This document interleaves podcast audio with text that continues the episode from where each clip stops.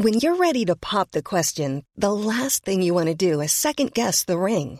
At BlueNile.com, you can design a one-of-a-kind ring with the ease and convenience of shopping online. Choose your diamond and setting. When you find the one, you'll get it delivered right to your door. Go to BlueNile.com and use promo code LISTEN to get $50 off your purchase of $500 or more. That's code LISTEN at BlueNile.com for $50 off your purchase. BlueNile.com, code LISTEN. Bonjour à toutes et à tous, bienvenue en ce mercredi 8 décembre, il est 7h du matin. J'espère que vous avez passé une bonne nuit. Sur les cryptos, c'était relativement calme, hein. Petite nuit tranquillou, même d'ailleurs sur les marchés traditionnels. Alors on va commencer par les marchés tradis. Bon, ce qu'attendent les marchés, c'est surtout l'inflation aux États-Unis qui aura lieu donc vendredi à 14h30. C'est la seule grosse stat de la semaine. Avant la semaine prochaine, The Big Rendezvous, c'est le discours de Jérôme Powell. Ça sera mercredi la semaine prochaine, mercredi soir la semaine prochaine, et ce sera le rendez-vous de cette fin d'année avec ce petit mot qu'il enlève qui est transitoire à l'inflation. En attendant, les marchés se sont stabilisés. En attendant, les marchés ont réagi sur quoi ? Bah, sur les gros niveaux qu'on avait identifiés ensemble, vous vous souvenez ? Pas de panique générale. Alors oui, il y avait une petite pression baissière, sauf que, et encore une fois, cette prise de recul, ça permet d'éviter de faire des conneries sur des moments clés.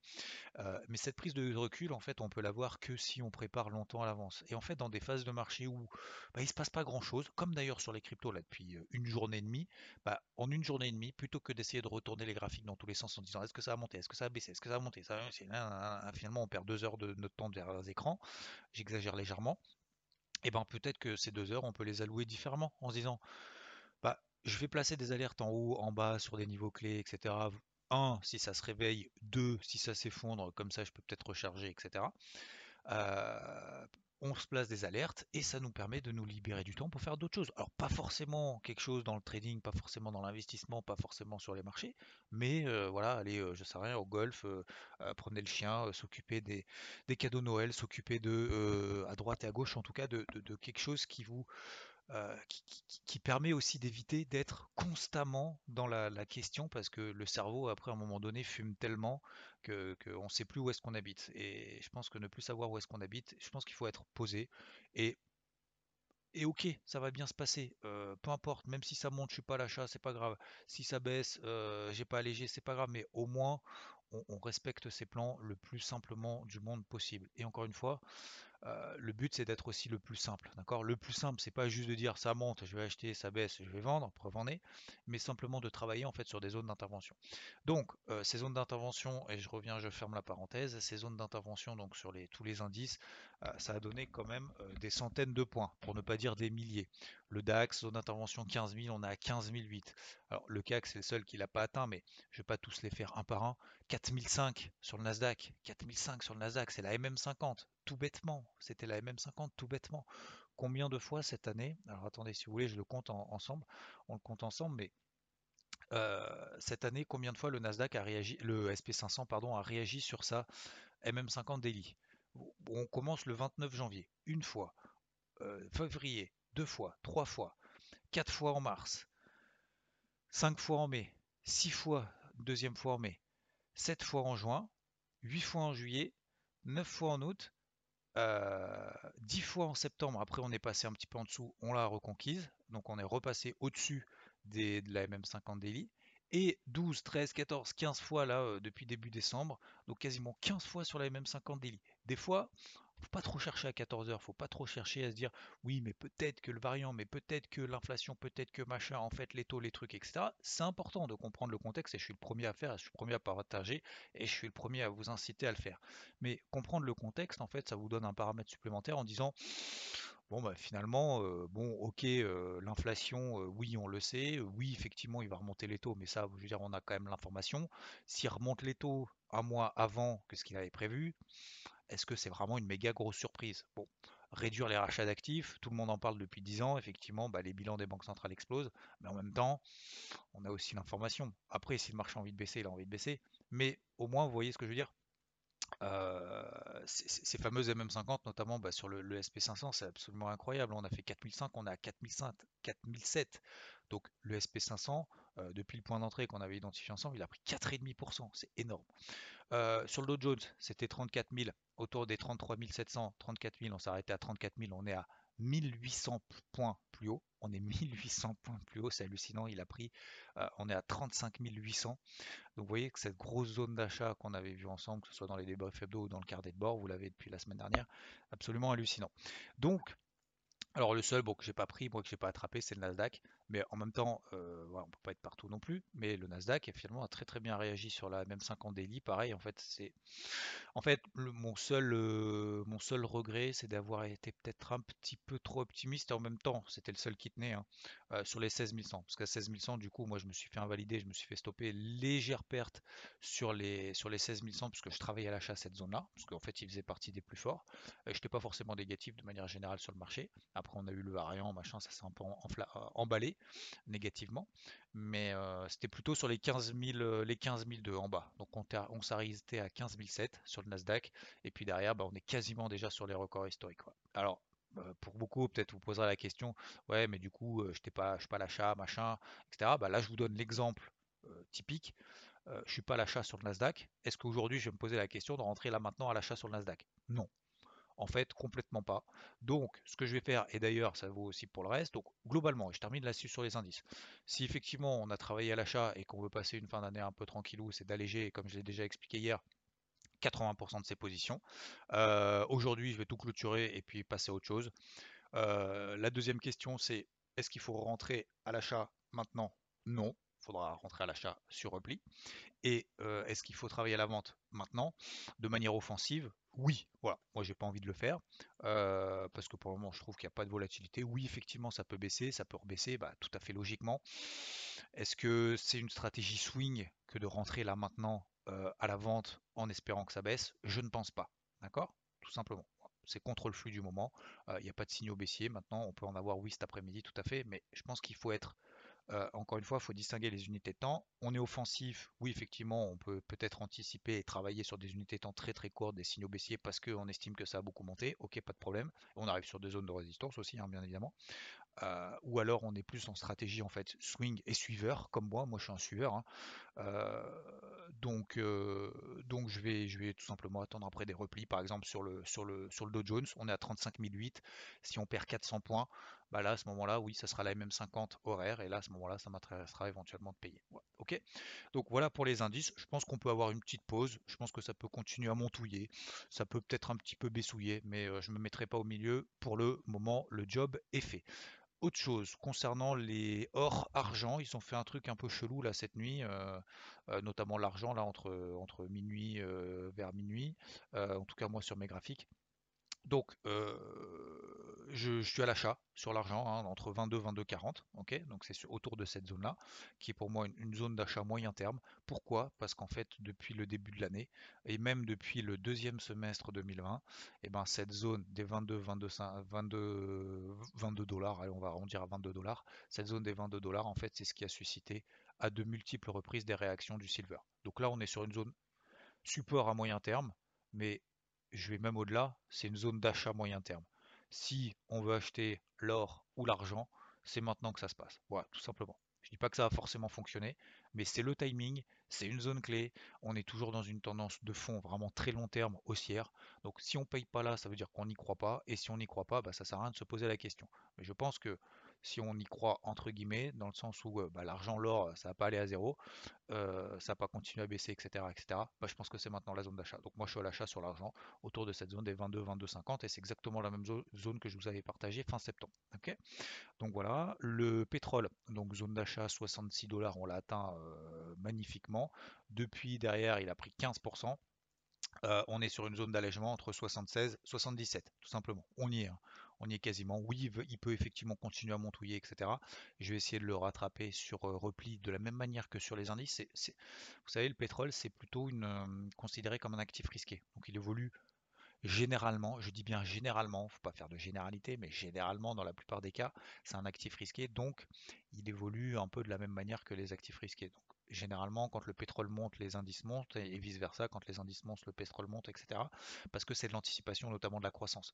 Donc, sur cette zone de MM20 Daily, donc entre 76,50 et 77, c'est la MM20 Daily qui est baissière. Donc, on va pouvoir, le but c'est d'alléger maintenant et de se repositionner éventuellement sur le pli. Là aussi, pareil, le job est fait. Là, cette semaine, c'était quasiment le grand chelem concernant. Il y a deux trucs que j'ai fail. C'est le Nasdaq, déjà que j'ai fail à l'origine, puis je l'ai pas repayé derrière. Et c'est l'Ibex, voilà, l'indice espagnol. Mais tout le reste, que ce soit le SMI, le FTSE, les indices américains, le SP500, le Dow Jones, le DAX, etc. C'était vraiment pile poil sur les niveaux clés. Le pétrole, donc l'argent, on y est, je vous dirai si ça a foiré ou pas. Et l'eurodoll, zone de vente, 1,1380, je vous l'ai partagé sur Twitter.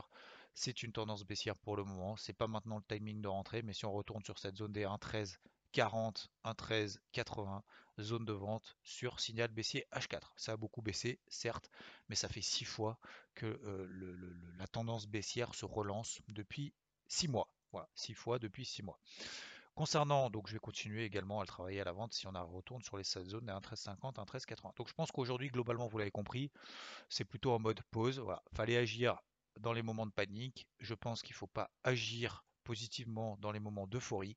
Donc, surtout avant l'inflation, surtout avant les chiffres de la semaine prochaine, etc.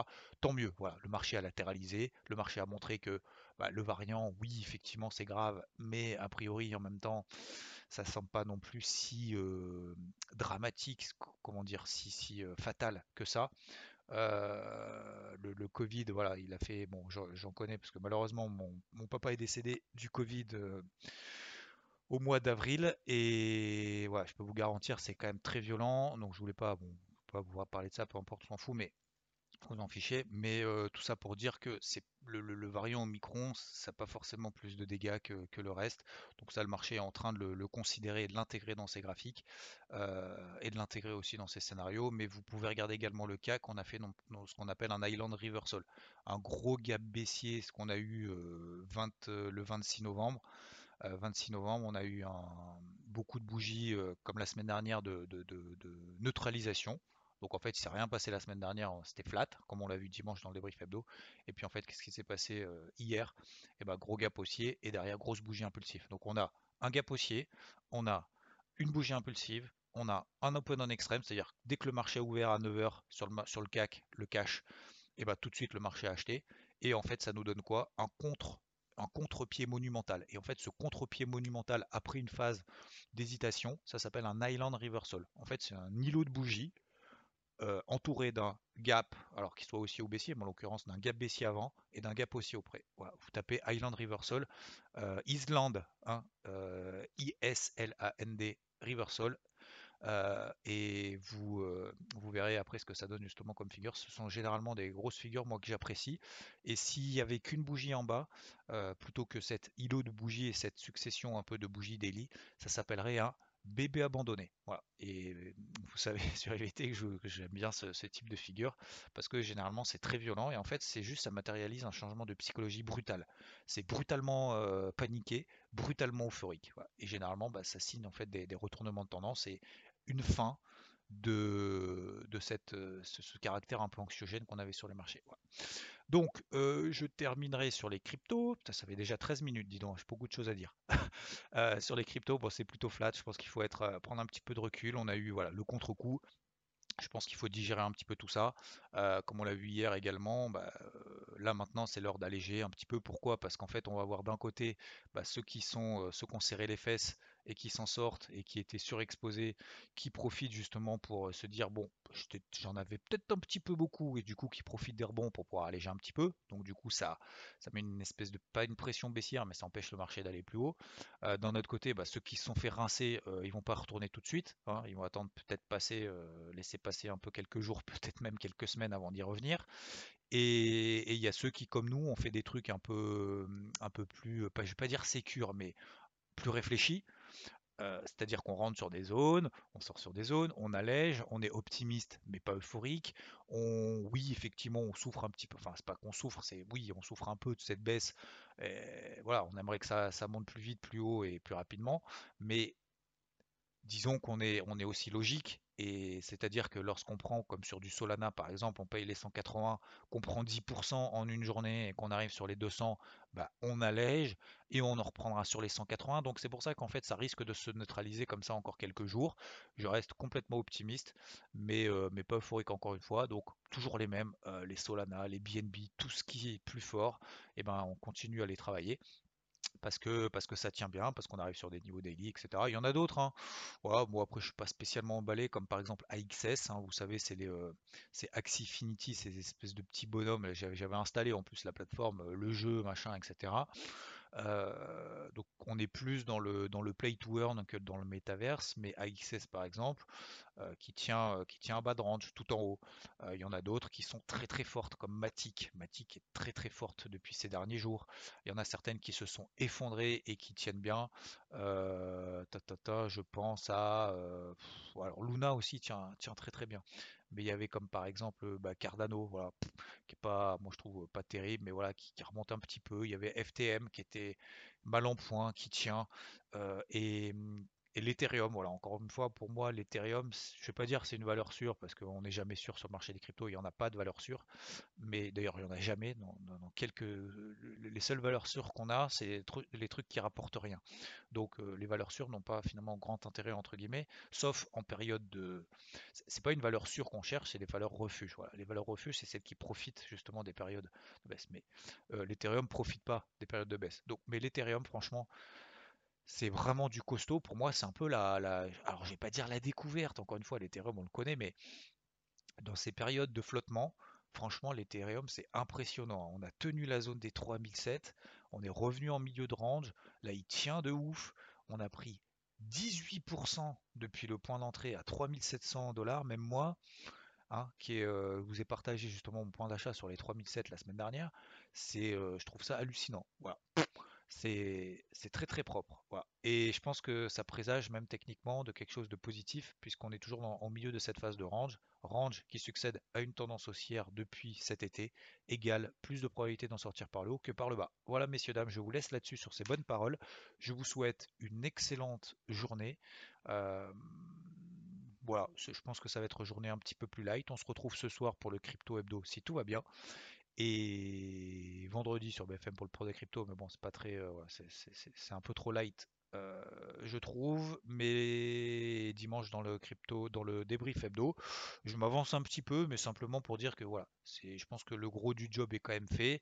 Je pense on peut aussi ne pas être tout le temps à fond et tout le temps avoir des plans partout. On peut aussi se laisser 2-3 jours, une semaine, en disant là, j'ai pas envie de rentrer à l'achat maintenant, j'ai pas envie de rentrer à la vente maintenant.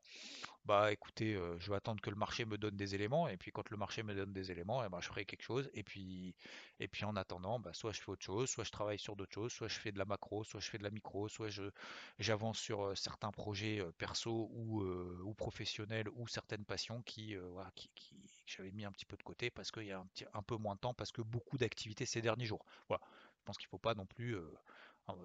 Trop se mettre de pression. Je vous souhaite une excellente journée. Merci de votre attention. Ce matin, c'était relativement long. Et je vous dis à plus. Ciao, ciao. Mom deserves the best, and there's no better place to shop for Mother's Day than Whole Foods Market. They're your destination for unbeatable savings, from premium gifts to show-stopping flowers and irresistible desserts. Start by saving 33% with Prime on all body care and candles. Then get a 15-stem bunch of tulips for just $9.99 each with Prime. Round out Mom's menu with festive rosé, irresistible berry chantilly cake, and more special treats. Come celebrate Mother's Day at Whole Foods Market.